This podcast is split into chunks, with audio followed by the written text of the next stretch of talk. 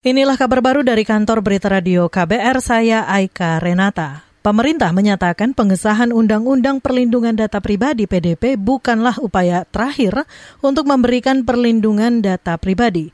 Setelah pengesahan tersebut, pemerintah masih harus menggandeng para pemangku kepentingan untuk mewujudkan pengawasan dalam implementasi Undang-Undang PDP. Berikut pernyataan Menkominfo Johnny G. Plate dalam bidang tata kelola pemrosesan data pribadi, kehadiran Undang-Undang PDP akan mendorong reformasi praktik pemrosesan data pribadi di seluruh pengendali data pribadi, baik di sektor pemerintahan maupun privat atau swasta, untuk menghormati hak subjek data pribadi, mematuhi prinsip pelindungan data pribadi, Menkominfo Johnny G. Plate menambahkan, selain berwenang mengawasi peran pihak pengendali data pribadi, pemerintah juga bertugas sebagai pihak pengendali data dalam lingkup publik, termasuk melindungi data kelompok rentan, yakni kalangan anak dan penyandang disabilitas. Menkominfo juga mengklaim disahkannya Undang-Undang PDP membuat Indonesia menjadi negara kelima di ASEAN yang punya regulasi perlindungan data pribadi.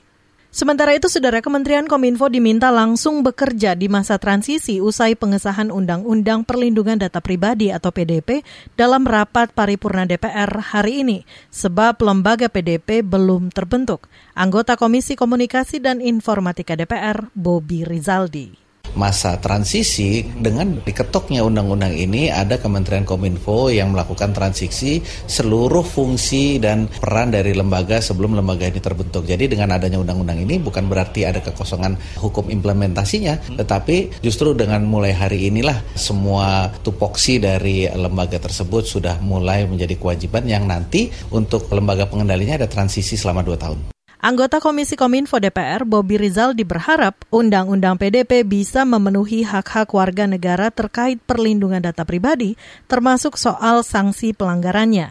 Selain itu, kasus peretasan juga diharapkan bisa diminimalisir. Sebelumnya, saudara, draft rancangan undang-undang tentang perlindungan data pribadi menerangkan lembaga PDP berada di bawah presiden dan bukan lembaga independen.